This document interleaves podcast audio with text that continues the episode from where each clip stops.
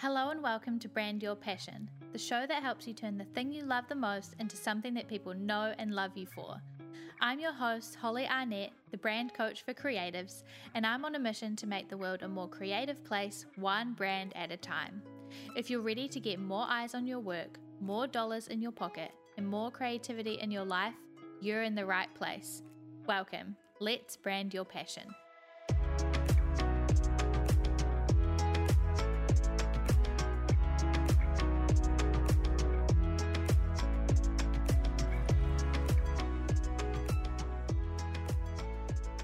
And welcome to this week's episode. Today, I want to talk to you about brand design, brand identity. I want to give you a brand design 101, amazing killer tips for how you can help your business grow through brand design.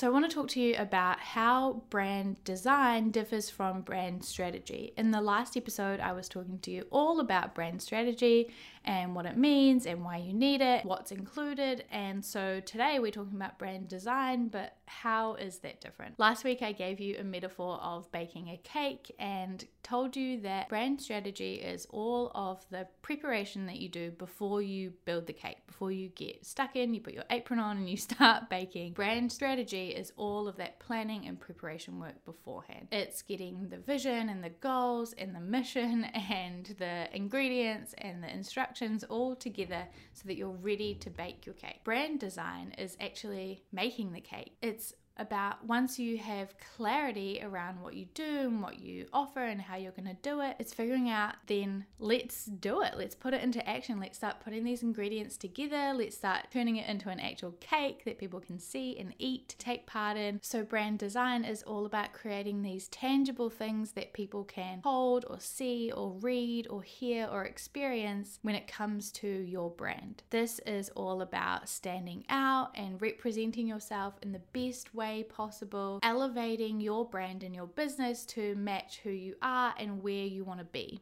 When you have a really great brand design, you feel super confident and super excited and passionate of sharing your brand, sharing your business with the world. Really powerful for you as a creative to feel that confidence and that clarity and feel like the creativity in your brand matches the creativity of your art or whatever it is that you make. So let's talk about how it's done. As I said last time, I talked to you about my brand building framework, my make your mark model. And step one or pillar one in that model is clarity, and that was the brand strategy portion of things. But now I want to talk to you about creativity. This is all about brand design, defining your vibe, making your vision visible, and then boosting your brand. So, defining your vibe is really exciting. It's kind of the transition point between all of that clarity work that you did and figuring out the foundations of your brand personality and your voice and your tone and the people that you're talking to, the direction that you want to go in, goals that you have, and everything, and then turning that into something visual because in defining your vibe, we're figuring out how do we do that? What could that look like? And what direction visually and with copy and everything do we want to go down? So, this is about figuring out your brand attributes. So, what does your brand look and feel like? How should people feel when they experience your brand? Looking at inspiration, finding some of those other people doing similar things to you and thinking, like, what are they doing that's amazing that I can learn from, not copy, but learn from? Um, and then, what are some visual things I can be be inspired by, what some messaging I can be inspired by are a part of your brand you can find inspiration for. And then you can put this together into mood boards. I love mood boards so much. This is a really great snapshot of what your brand should look and feel like. And so it's kind of a, a pre design design task because you can really refine what your brand is like before you get too stuck into what colors you're using and fonts and everything, and you can really set the direction from the beginning. Saves a lot of time and money and stress and hassle Uh, down the road because you spend the time getting this mood board right and defining your vibe really clearly. Then when you get the next part, all of that stuff is super easy and straightforward because you know the direction you're going in. Then that leads to the next part, which is making your vision visible. This is about finding those colors, fonts, logos, patterns, illustrations, icons, whatever it is that you want to put into your brand. It's also non visual things, so things like audio and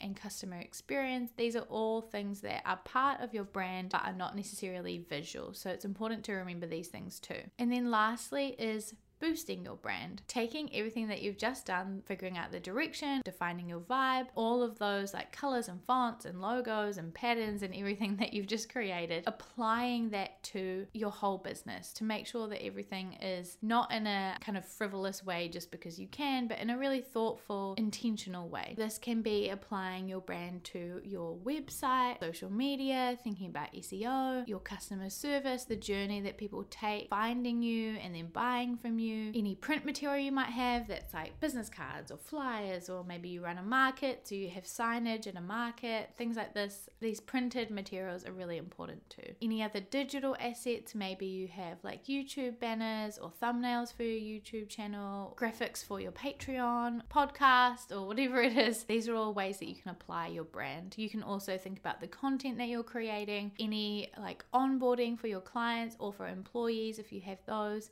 What does that look like and how is that branded? Things like invoices and contracts and all those kind of boring things, but those things can be branded and should be as well. All about making sure that when people land on something of yours, they know that it's yours and they know what it's about. If they do land on your podcast or your Patreon or your social media, wherever they might find you, they know that they've landed in the right place, know who you are, see exactly what you do, and recognize you. So let's recap that. Everything that goes into creativity and transforming the clarity that you created into something tangible that people can experience is defining your vibe, making your vision visible, and boosting your brand. We want to figure out the direction that you're going in and get really clear on that and transform the clarity into a clear direction visually, your copy, and everything. Then we want to use that direction to inform choosing colors and fonts and everything that makes your brand tangible,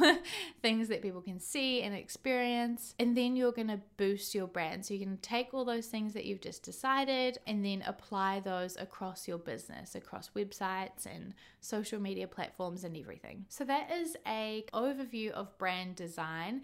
It's a little bit of 101 on what goes into brand design and the three main steps of creating your brand. As always, I'm going to be going into more detail in my mini masterclass in my free Facebook group. So if you want to join, it's a Black and White Studios Society and there will be a link either below the podcast or the video. You can just search it on Facebook and we'll be in there answering your questions going into this in a little bit more detail. You can also download the Ultimate Branding Checklist for free, which will give you a list of everything you need to think about from the clarity portion we talked about last time, all this creativity stuff, then to the consistency part, which I will be talking about next week. So make sure that you come back for that.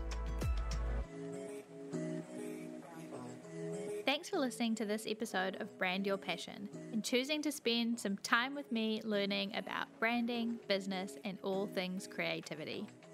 You can find more episodes just like this one at blackandwhitestudios.nz forward slash brand your passion. If you liked this one, you can tap that subscribe button so that you're notified about every new episode. And if you've got a spare second, I would love it if you could leave a review on iTunes or wherever you're listening to this podcast right now. I would love to hear from you and hear about how you're enjoying the podcast. If there were some helpful goodies in this episode for you, it would mean the world to me if you could screenshot your podcast player on your phone right now, hop over to Instagram or Twitter and tag me at Black and White Studios. That's at BLCKWHT Studios. By subscribing and reviewing and sharing, you're helping me to reach more creators just like you so that together we can make the world a more creative place, one brand at a time. I really can't achieve this mission without you, so your support means the world. I'll talk to you in the next episode, but until then, keep creating.